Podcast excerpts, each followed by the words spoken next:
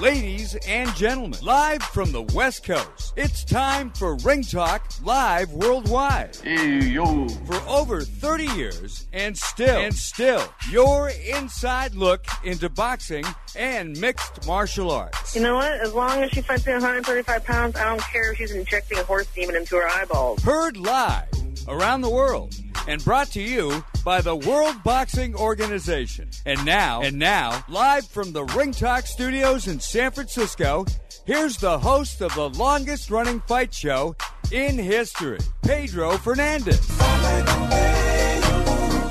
Damas y caballeros, bienvenidos. Ladies and gentlemen, welcome to the Mighty Sports Byline Broadcast Network. Of course, I am the man when it comes to boxing and MMA, have for 34 years. Yes, the man was correct in stating my name. I am Pedro Fernandez, often imitated but never duplicated the undisputed heavyweight champion of the radio race. Now, I've done blowing my own horn. We're going to talk boxing this first hour of Ring Talk Live Worldwide with the godfather of the HBO crew. I'm talking about the retired godfather, the HBO.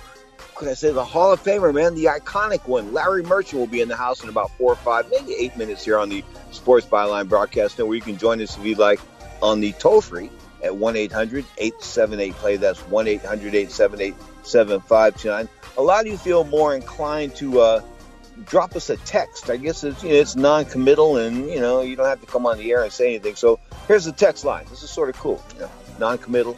415-275-1613. The text line once again, 415-275-1613. I'm going to push Larry Merchant today on White Hopes. You know, the White Hopes that I've met throughout my boxing career. And of course, I'm talking about guys from Jerry Quarry on up. That's right. I go back that far anyway. We'll talk Jerry Quarry, another Jerry, Jerry Cooney. I mean, we'll talk the Great White Hopes today with the Godfather Larry Merchant after the break. We'll also talk about the WBO convention going down, of course, Managua, Nicaragua, October 30th through November 2nd. That's right. Pedro and the WBO, of course, celebrating 31 years now, 31 years of the World Boxing Organization, now under the tutelage of the great president, of course, Francisco Paco Valcarcel. You are tuned to Ring Talk, live on Sports Byline, SB Nation Radio Network, Sirius XM Satellite Radio, the American Forces Network, Cable Radio Network, Channel 2. I can keep going, but I'm going to run out of time. You're tuned to Ring Talk, and you already know that.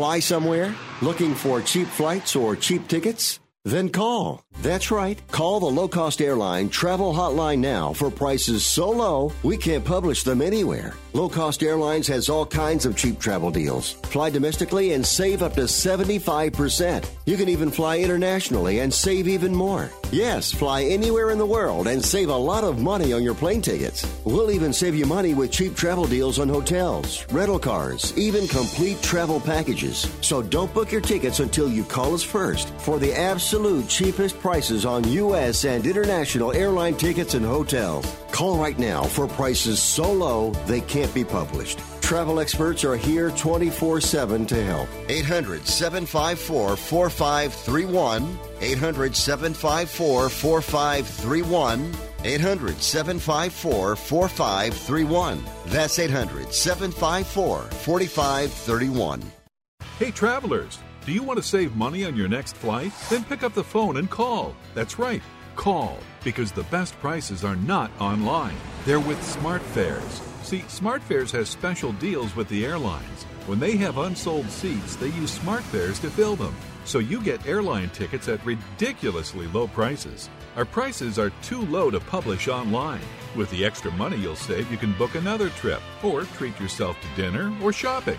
So stop searching all of those travel sites to find the lowest price on your next flight. Let one of our SmartFares expert travel agents find ridiculously low prices for you.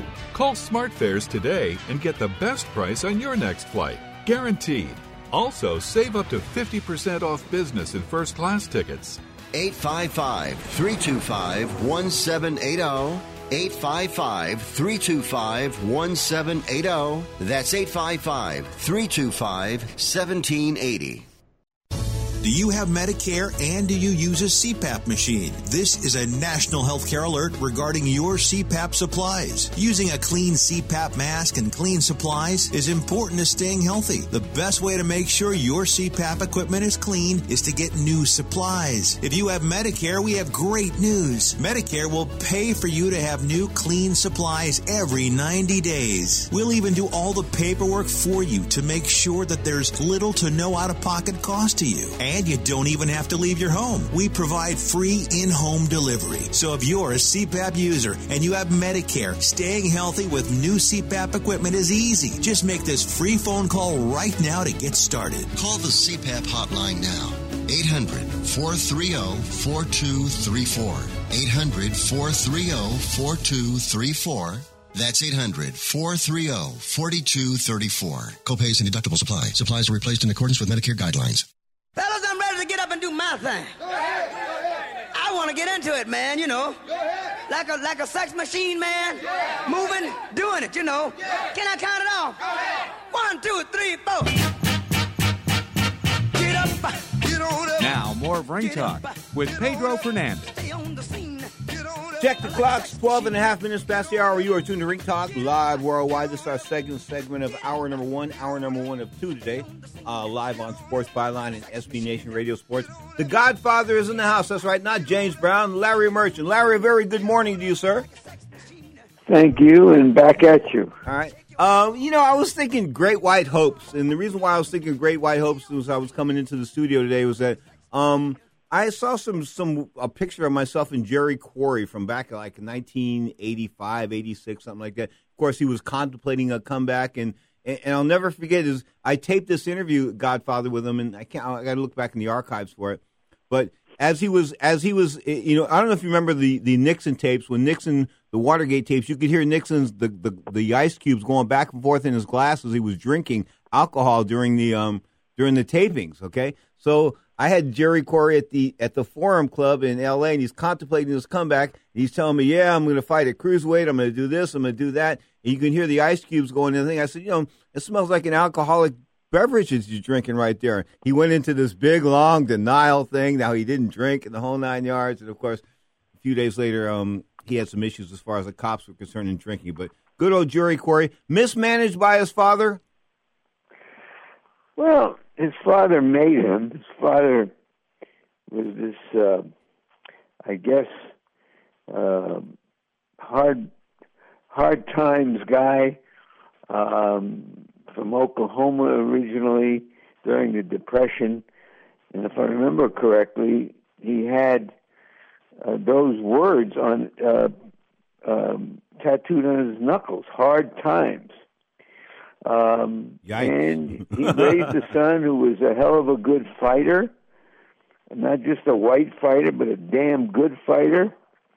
And um, I, I got to know him a little personally, just as a columnist covering his fights and so forth. So I liked him, and I saw both of his. I covered both of his fights uh, with Ali as well as others. Um, mismanaged, I don't know. Maybe. Um, I know George Foreman uh, once said to me that he was the best fighter of that time who didn't win a championship. a little bit small. You know, my first, with some of my earlier, early, early boxing memories, circa 1966, 67, at Newman's Gym in, in San Francisco, my father would drag me down there, and I didn't have to drag me after the first time, believe me, but the first time he drugged me down there. Anyway, um, Eddie Machen, who had already beaten Jerry Quarry in a 10 round decision like about a year and a half before, he and, he and Jerry were sparring. In fact, Quarry came up here to San Francisco to spar with Eddie Machen, which was a little weird anyway, because he had beaten because uh, he was the draw and things like that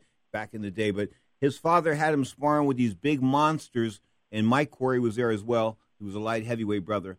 Um, and he had he had all the Quarry brothers sparring with monsters with no headgear, and they were smaller gloves than, than than I like to see in the gym and things like that. The father was a bit, in my mind, looking back at it now, barbaric. Um, I'm I'm not disputing that. Uh, coming from the background he did, maybe he thought um, this is a barbaric sport, and if you're going to be able to perform, you have to do some uh, barbaric training. Uh, I'm not justifying it, but um, uh, Gil Clancy, the great trainer, once told me about fighters from that time, and he said they were just hard men. Interesting. Larry Merchant is our guest. We're talking Jerry Quarry. Of course, Jerry Quarry passed in 1999, once the number one ranked heavyweight in the world, the Bellflower. He was from Bellflower, Bellflower down there in L.A., right? The Bellflower City. Um, I think he was. I would say the inaptly titled uh, town of Bellflower, yes, in the Los Angeles area. You, you know what, what, what was sort of cool about Jerry though is that not not in the '90s per se, but when I approached him in the 80s and in the mid to late 80s, he was extremely sharp. I remember he was doing the New York Times crossword puzzle the first time I imposed my will on him, and I sort of sat down next to him. Because remember, the, I don't know if you remember, Godfather, you remember the Caesar's Palace coffee shop, and it was sort of cool. And in, in the bar in front, it was like everything sort of went. Everybody was sort of like open back there, back in the fight days when the big fights were at Caesar's Palace. And I would approach it, and, and I wasn't afraid to approach anybody. The only buddy I didn't approach in my entire life was Joe DiMaggio, and he waved at me. I should have went. Joe made the first move, and I didn't make the move. But Sammy Davis, all those great guys. I mean, I would just approach them at Caesar's Palace when you saw me. It was just like it's different now. You can't get close to the stars. I mean, once in a while we see you when you were doing the HBO thing, walking to and fro the, from the way and this and that. But the access that people had back in the '80s and the '70s is no longer there. Well, that's your experience, and um, I get it. But I was somebody around the game and uh, a lot of different games, and I got to know uh, the great athletes, and um, you know, some were a little bit more available than others. Mm-hmm. Um, I remember one time I was doing, I was in sports editor in Philadelphia um, I had planned to go to the, a ball game that night to write a column, but it, the game was rained out, and I went over to the Warwick Hotel uh, in downtown uh, mid, called uh, Center City, Philadelphia, and uh, where the ball players used to stay. And I found Stan Musial standing under a canopy. And I had known Musial along the way and interviewed him, and he was just the greatest guy. I mean, there was never a great athlete better than than Stan Musial. And I said to him, um, Stan, why are you always smiling? And he looked at me and he said, Well, if you hit 340 for 20 years, you'd smile all the time too. That's a good. That's a great Stan Musial. You know, back to Jerry Quarry for a second. I remember watching him in the uh, in the coffee shop there, and you know, eyes on Quarry, and he didn't. He knocked out the New York Times crossword puzzle in about 25 minutes, and wow, that was that was a that was a significant accomplishment because I can't knock well, out. It still is. I've never completed one.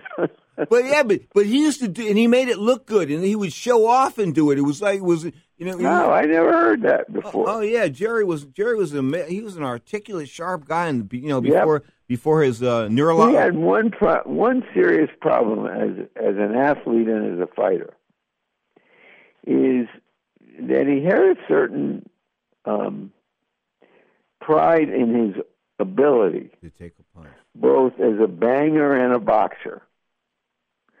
And he invariably would choose to fight the best opponents in their style, almost as a challenge to beat them. So he'd go toe to toe with Joe Frazier, and he'd box with Jimmy Ellis, and so forth. Um, um, he, he maybe he couldn't impose his will on them by trying to neutralize their style, but he always put on a good show. Question, and you talk about guys fighting guys styles, talking with the Godfather Larry Merchant, the Hall of Famer himself. Why did Marvin Hagler come out and box orthodox for four of the first five rounds against Ray Leonard and not try to impose this monstrous size advantage and just go in there and smoke It's one of the you? great questions of of that time, and I'll tell you why I not just think but absolutely believe he did.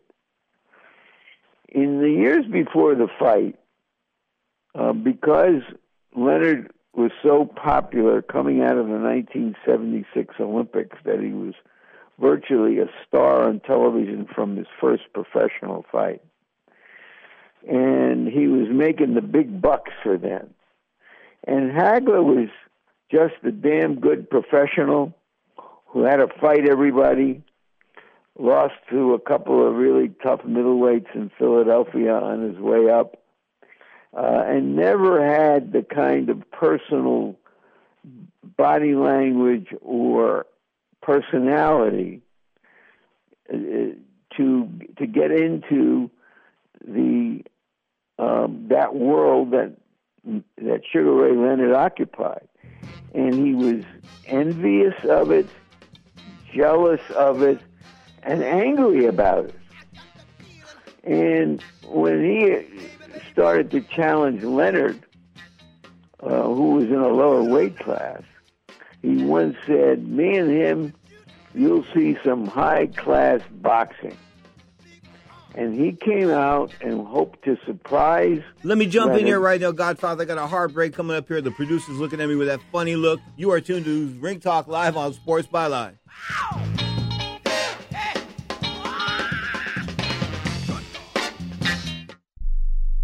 Do you use the blue pill to charge your sex life? Have you been thinking about trying the blue pill? What if we can promise you the same results for less than $3 a pill? If you're paying $20 a pill for the other pills, you're getting taken to the cleaners. Our pill delivers the exact same results for less than $3. We'll do the math for you. You'll save more than $16 a pill for the same results. Want more? We'll give you 40 blue pills or 40 yellow pills for $99 and add four more pills free. You save more than $500. You don't have to be a rocket scientist to know what to do next. You need to call and get your 44 pills for just $99. Stop overpaying for the other blue pills. Call us and start saving a ton of money for the exact same results. Ordering is fast and easy with your pills delivered to your door in a non marked package. 800 223 0992. 800 223 0992. 800 223 0992. That's 800 223 0992.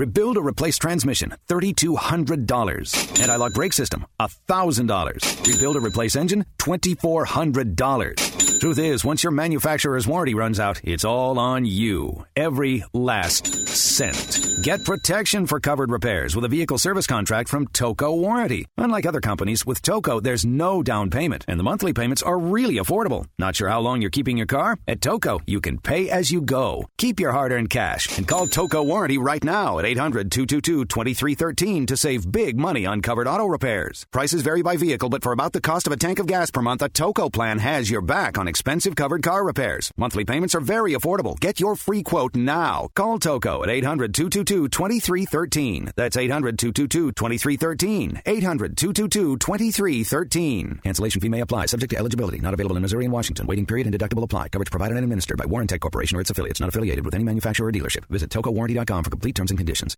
It has been said that everyone has a book in them. But do you have the time or the ability to write your book? Maybe you picked up some skills or had a life experience that you want to pass on in the form of a book to help others. Maybe you want to leave an autobiography for your family. Or maybe you've built a successful business and you want to share your story. At Dorrance Publishing Company, we have professional writers who can help turn your book idea into a finished manuscript quickly and affordably. A Dorrance ghostwriter can provide as much or as little help as you need to complete your book. You'll work directly with your ghostwriter to finish your book faster than you ever could on your own. It's easy to become a published author. Call Dorrance now to learn more.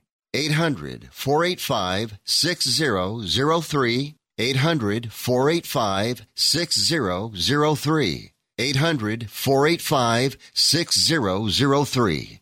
Call right now. That number is 800 485 6003.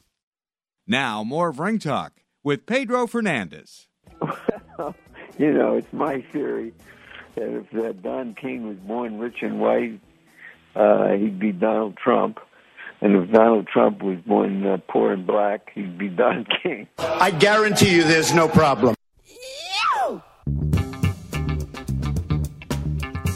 Little text coming in here from the crew, from the peeps. Why did Jerry Quarry take the Ken Norton fight on 18 days' notice? Godfather money, right? probably. I don't remember that, but he fought everybody, and he it wasn't easy for anybody to fight him.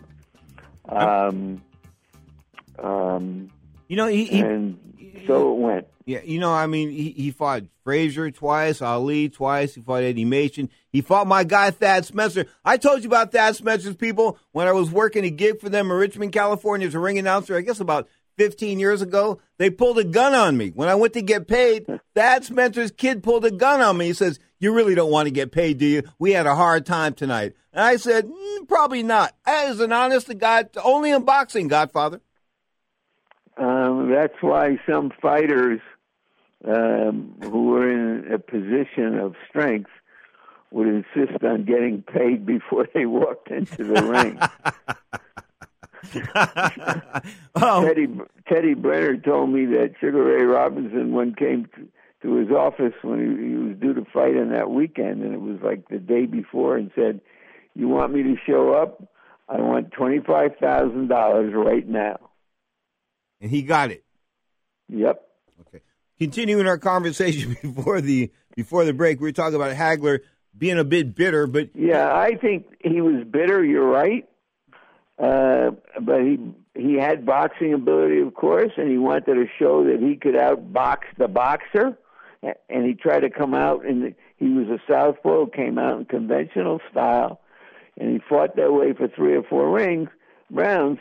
But uh, Sugar Ray Leonard was the kind of boxer who adapted very quickly, saw exactly what was happening, and won some easy early rounds.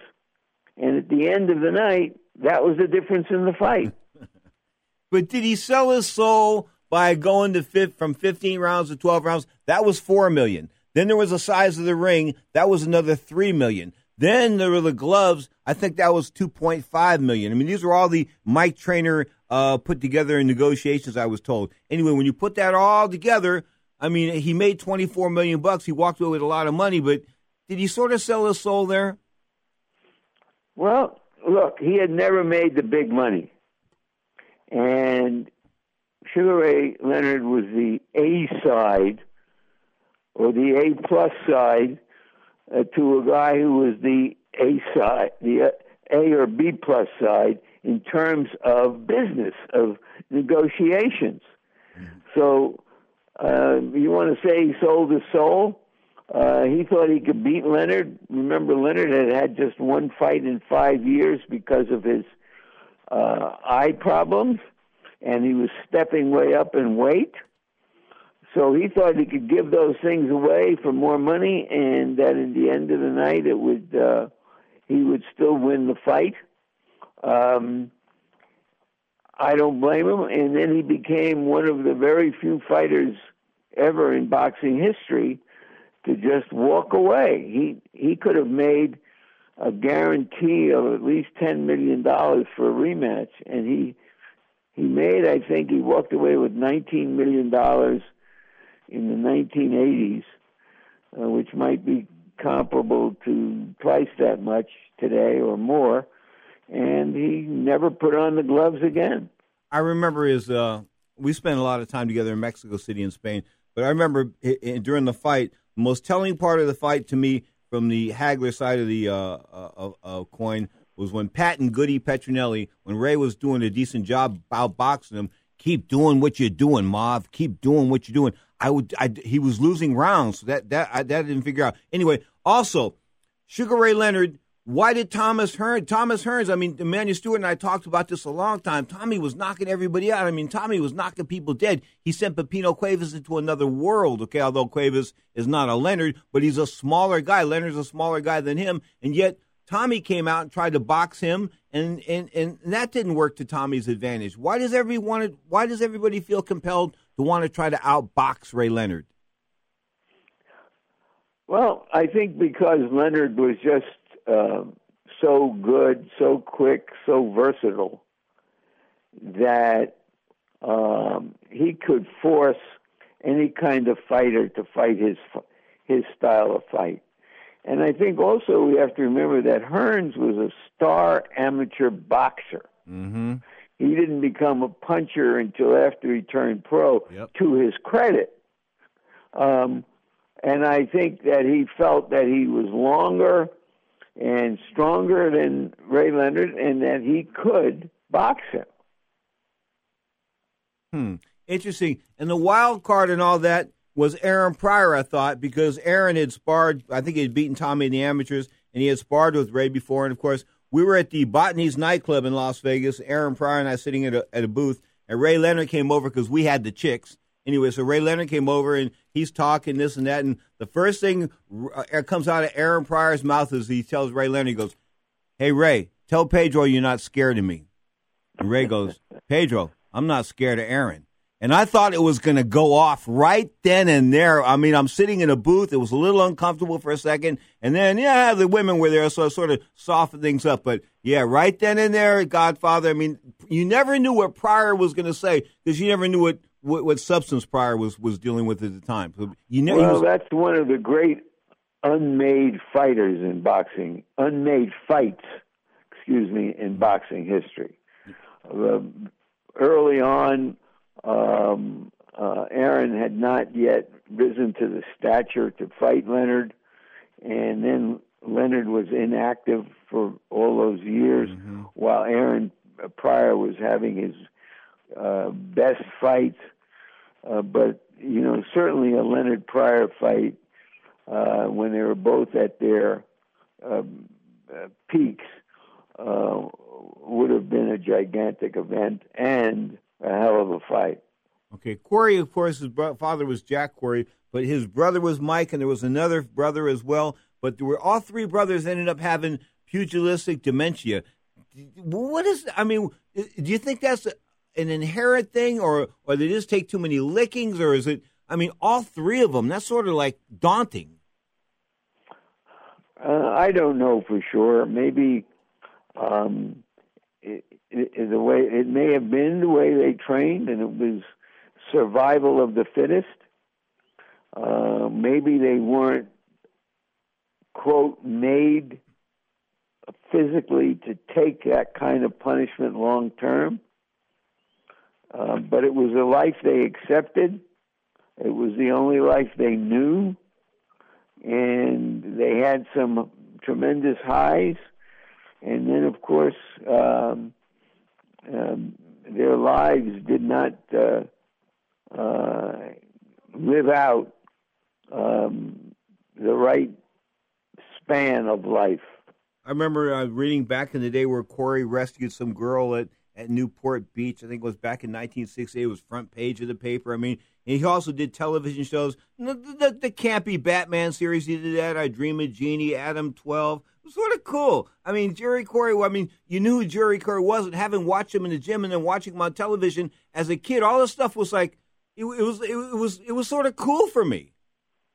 Well, he was a California, you know, he, he made his career, uh, early career in California, um, and he was this um, electrifying young, good-looking guy who had the look of a of, of a champion, um, and and built a following, and um, that was at a, at a time I believe uh, when you know California almost was like an, another country from the East Coast, where most fighters um, fought their big fights, right. and so uh, by the time anybody got to know Quarry nationally, um, uh, he had already uh, built a tremendous reputation uh, out here.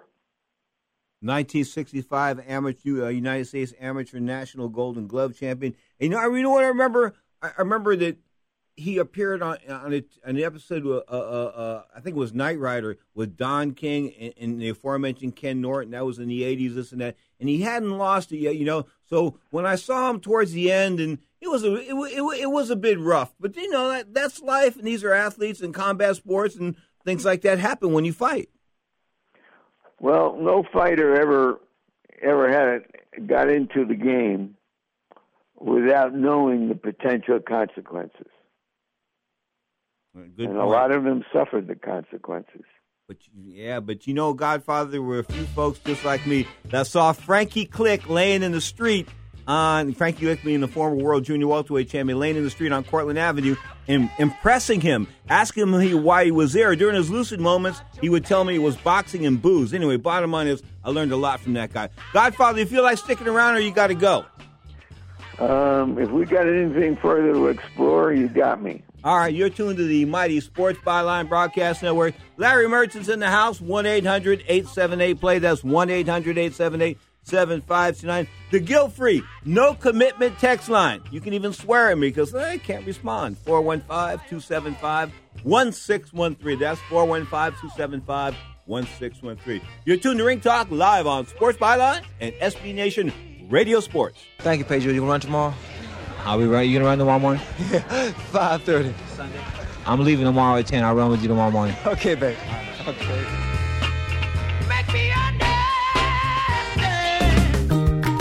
Shop Lowe's for savings that'll help you enjoy your outdoors a great deal more. Get sizzling deals on select grills, now up to 20% off. And get your flower and vegetable gardens growing with Miracle-Gro Garden Soil. Two bags are now just $12. All projects have a starting point. Start with Lowe's. Offers valid through June 6th while supplies last. U.S. only.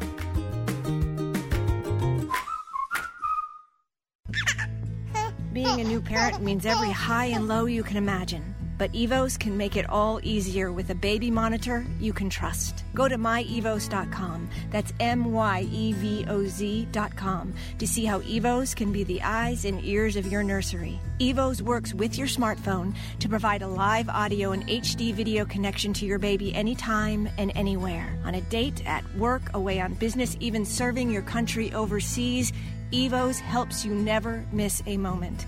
Whether your baby is with a sitter, your partner, a grandparent, or a friend, you'll be right there too. And with unique features like smart alerts that know the difference between a barking dog and your baby crying, extensive sleep tracking data, and state of the art security features for your peace of mind, Evoz is the smart baby monitor for connected parents and enter the code SPORTS at checkout for $20 off. That's myevoz.com.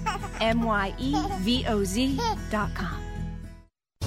Do you have Medicare and do you use a CPAP machine? This is a national healthcare alert regarding your CPAP supplies. Using a clean CPAP mask and clean supplies is important to staying healthy. The best way to make sure your CPAP equipment is clean is to get new supplies. If you have Medicare, we have great news. Medicare will pay for you to have new clean supplies every 90 days. We'll even do all the paperwork for you to make sure that there's little to no out of pocket cost to you. And you don't even have to leave your home. We provide free in home delivery. So if you're a CPAP user and you have Medicare, staying healthy with new CPAP equipment is easy. Just make this free phone call right now to get started. Call the CPAP hotline now.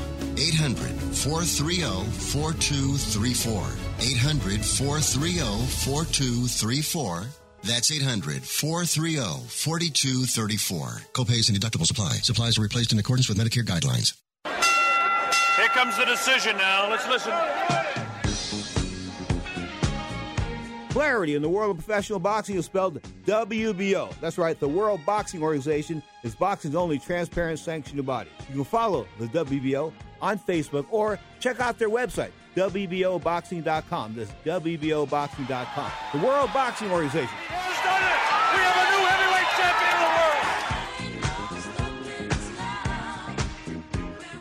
It's something else to watch two men at the highest level battle, and one may be favored over the other, but you never know what's going to happen. And and that's what that's why boxing is the way it is. Now, more of Ring Talk with Pedro Fernandez. Well, you have to talk to my lawyer on that one. Get past the people, get past the hitman.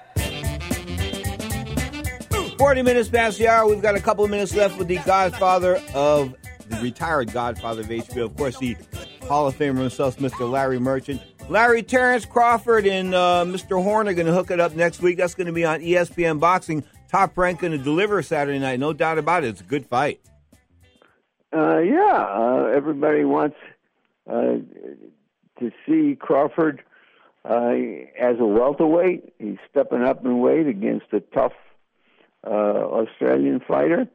Um, a good introduction into the welterweight division, and uh, if he uh, performs the way we expect him to, um, he could be um, part of the uh, casting for some big fights against the, all the good fighters in the welterweight division. Earl Spencer, people like that. But in all honesty, this isn't talent. Aren't the talent levels here are, are basically on opposite ends of the spectrum almost? I mean, eighteen and zero with a draw uh, with twelve KOs versus Terrence Crawford, thirty two and zero. Crawford, a pound for pound type of fighter. Horn, mm, maybe not so. No, but a good test as he moves up in weight and how he handles it. He has the kind of skill and ring intelligence um, to make that move. Um, whether he is as strong as some of the top guys in the division, like Spence, or not. And we all just want to see how he's going to handle this situation. It's an opportunity for him to announce himself as a serious contender in the welterweight division. Last question for the Godfather: Jack Johnson's pardoned. Uh, is this a, is a pardon official?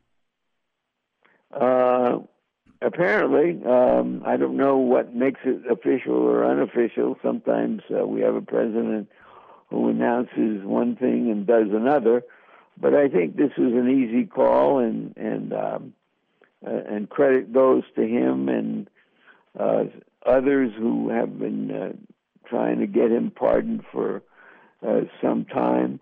Um, Sly Stallone, Aaron Snow, the former Mike Tyson trainer. Got a question for you, real quick.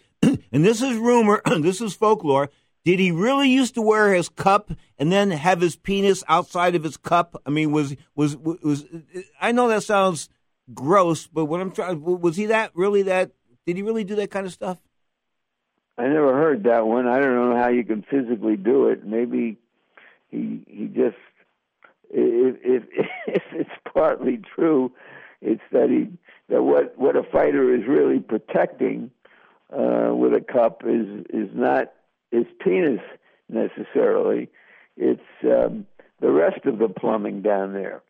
So uh, if he, that's that's a new one on me. I'm I, I can't uh, uh, give you any of my uh, world class expertise on that one. Okay, Godfather, I need three more minutes of your time. Let me take you back to 1910. James Jeffries and of course Jack Johnson. At precisely three minutes to one, Jack Johnson makes his way to the ring. Johnson is always the first to enter. So seriously does he take this ritual that it's written into his contract. The nation comes to a standstill as cameras grind away.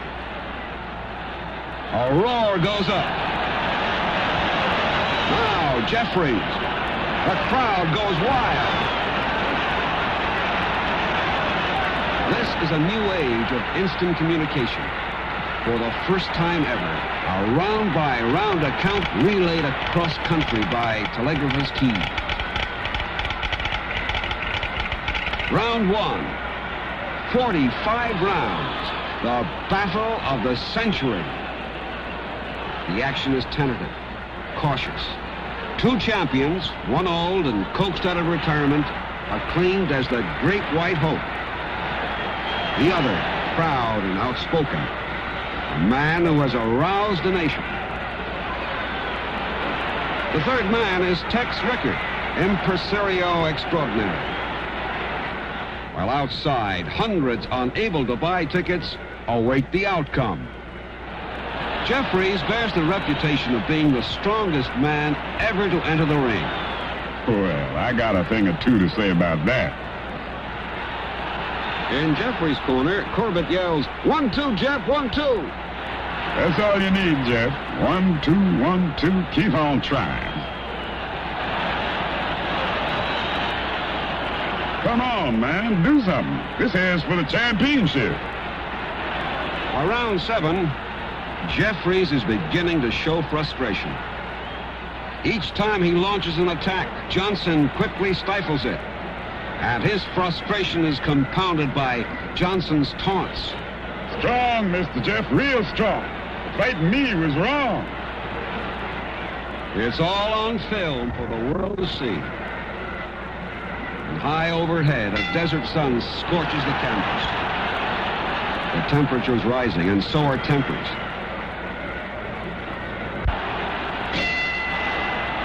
The bell rings for round 15.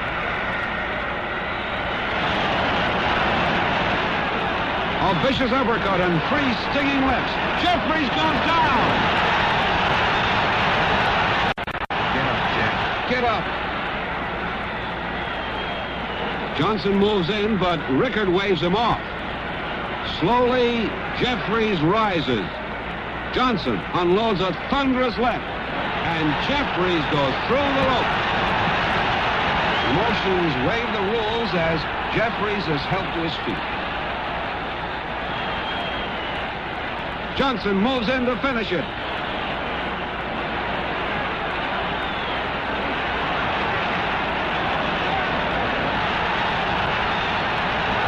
Jeffries finally collapses from a combination of blows. Stop it. Stop it, they scream. Johnson wants more, but Tex Rickard signals. Wow, 108 years ago, Godfather Jack Johnson, that was him in his own words. He was a cocky dude. Uh, he was. Um, in fact, when um, Muhammad Ali has his uh, first fight after being exiled from boxing um, because he refused to uh, go to Vietnam and get into the army and so on, um, he fought Jerry Quarry in Atlanta. Yep. That was the only the only place, the first place that would actually license the fight. And at the same time, um, there was a preview of a documentary about Jack Johnson. Now, how important a figure in boxing uh, and in American popular culture was Jack Johnson? Well, there's a, a book, The White Hope, a movie, and a play called The White Hope about his fight with Jeffries.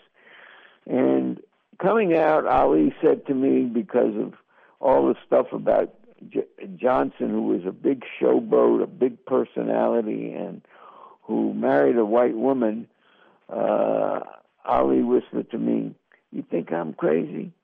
He was really crazy. um, and of course, after he, he beat Jeffries, who was called the Great White Hope, a former champion who came out of retirement after six years away from the game, um, there were riots in many cities around the country and people killed. Uh, that's how important the heavyweight champion was uh, to the culture at that time, and how Jack Johnson, being this larger than life figure as a personality, um, as well as an outstanding uh, boxer puncher, um, set off uh, a train of events that uh, where he was convicted on the Mann Act, and he fled to Europe for a few years.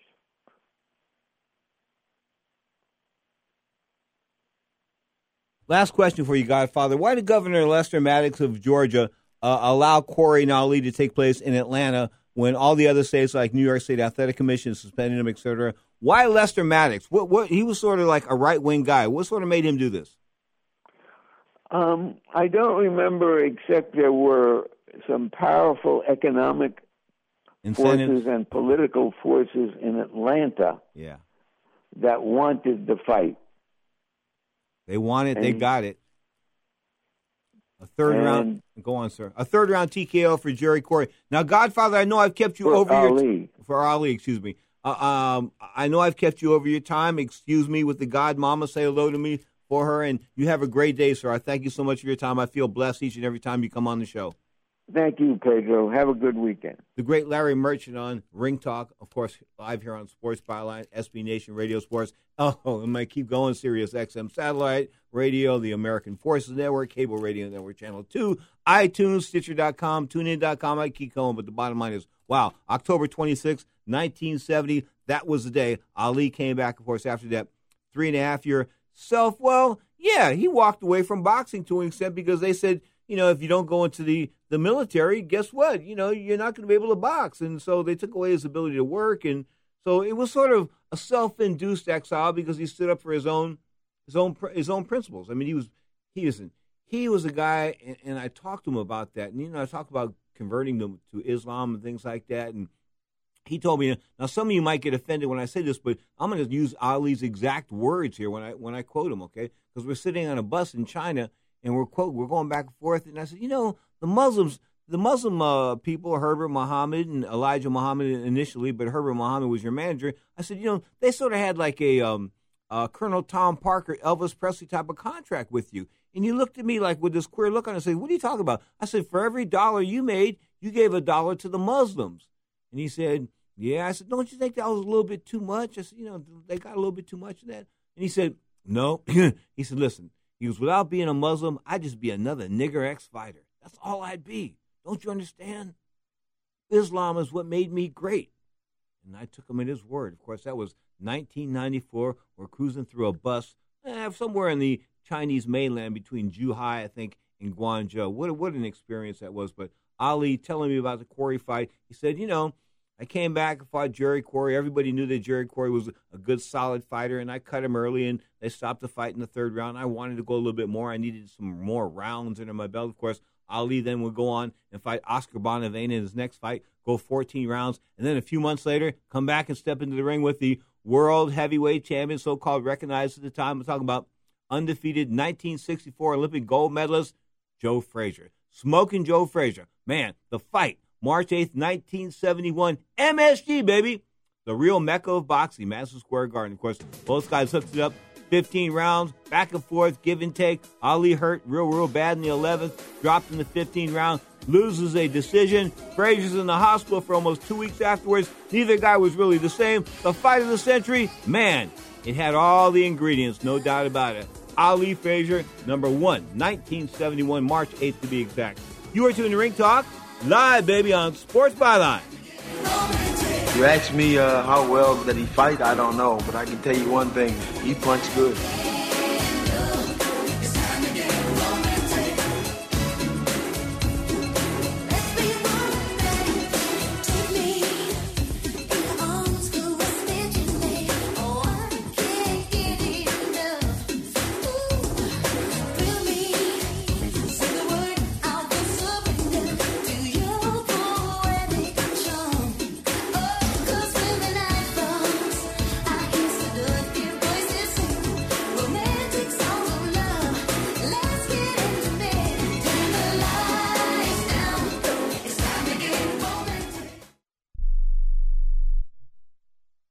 Attention to anyone that's written a book or wants to write a book. The process is not that complicated. Take a first step. Even if you write a page a day, you'll build momentum and your book will become a reality. The hard part is getting it published. That's when you need to call Page Publishing. They've got hundreds and hundreds of thank yous from different new authors, just like you. They make the process of publishing your new book and getting it sold online a simple process. You can learn how simple it is right now by calling for your free page publishing new author submission kit. One quick three minute phone call, that's all it takes to get free information and learn how you can get your book published. Pick up your phone right now and call us 24 hours a day at this number. 800 603 0885. 800 603 0885. 800 603 0885. That's 800 603 0885. Are you an inventor who would like to try to have an invention or idea patented and submitted to companies? But you don't know what to do next? Call for free information from InventHelp.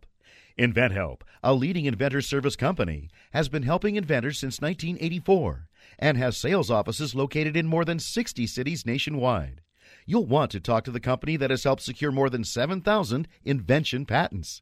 So call InventHelp even if you have an idea for improving an existing product and don't know where to go with it, you'll still want to call InventHelp for free information. You'll find out how InventHelp may assist you in trying to patent your invention and submit it to companies. So call now. Call InventHelp at 1 800 316 1738. That's 1 800 316 1738. Get your free information by dialing 1 800 316 1738. That's 1 800 316 1738. 1 800 316 1738. Hi, I'm Dr. Robert Klapper, Chief of Orthopedic Surgery at Cedar Sinai Medical Group in Los Angeles, California dedicated to your health, your life, and your sports. As a weekend warrior, you know about sports injuries and pain. Exercise is an important element in keeping your body's core in good shape to minimize sports injuries. But when you are in pain, there is one product that I recommend to my patients, and that is Blue Goo Gel. Blue Goo consists of a proprietary formula developed specifically for the treatment of inflammation and general muscle aches and strains. I recommend Blue Goo for my patients coping with hip and knee pain before surgery, especially bursitis and tendonitis. Give Blue Blue Goo a try. Call 1 888 330 0123 and you'll receive a one week supply of Blue Goo absolutely free. The makers of Blue Goo are even paying the shipping. The number again is 1 888 330 0123. If you want more information on Blue Goo, visit online at www.dothegoo.com. Now available at select Big Five stores near you. Now, more of Ring Talk with Pedro Fernandez.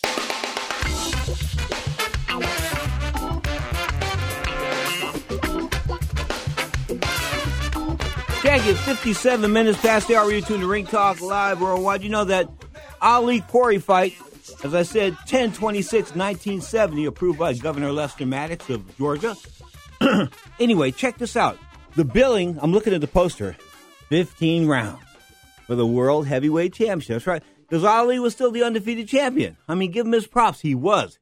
He hadn't lost in the ring, not to Joe Frazier, not to anybody, of course. And eventually he and Joe Frazier would fight two fights later. But I got to tell you, Ali taking that stand against the war, it took a lot of intestinal fortitude. He didn't have to do it. He told me, he said, you know, they were going to ship me off to like Italy or somewhere like that, and I do maybe speeches and things like that, you know, and say hi and wave to people and box exhibitions and you know that they weren't I wasn't going to get hurt, but I wasn't going to allow them to use my name to lead other young men to slaughter.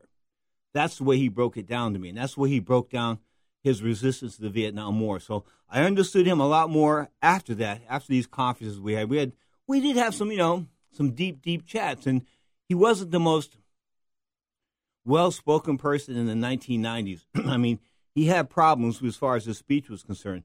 Okay, but he also learned to concentrate his words, to make his words count. So, I mean, we'd have these conversations on the bus, and I, would ask Lonnie, am I push his wife then? His wife, you know, his still wife, he is his widow. Anyway, I would ask her, "Am I pushing him too hard?" No, no, Pedro, he loves, he enjoys it. Muhammad enjoys it. So you know, we're going back and forth, and I mean, I'd ask him questions about Bob Foster. Of course, Bob Foster and me hooked it up in, in New Mexico. He was a sheriff down there, but the former light heavyweight champ. He gave Ali hell. He gave all the heavyweights hell. In fact, the fights he lost were the heavyweights, not to light heavyweights. Anyway, I got to talk to Ali about all the guys that he fought, even Tony Hunsaker, who I had on this show about 15 or 20 years ago. That was the first professional opponent for Cassius Clay. I think that was in Louisville, Kentucky. Man, back in 1960. History, baby. You are tuned to Ring Talk live worldwide. You're inside looking to the world of boxing and MMA. This is hour number one of two, live on Sports Byline and SB Nation Radio Sports. Next up, Ring Talk explores the world of mixed martial arts, right? UFC, Bellator, a little pro wrestling, maybe some boxing as well. But you are tuned to Ring Talk live worldwide, baby. Stay tuned for hour number two, live on Sports Byline and SB Nation Radio Sports.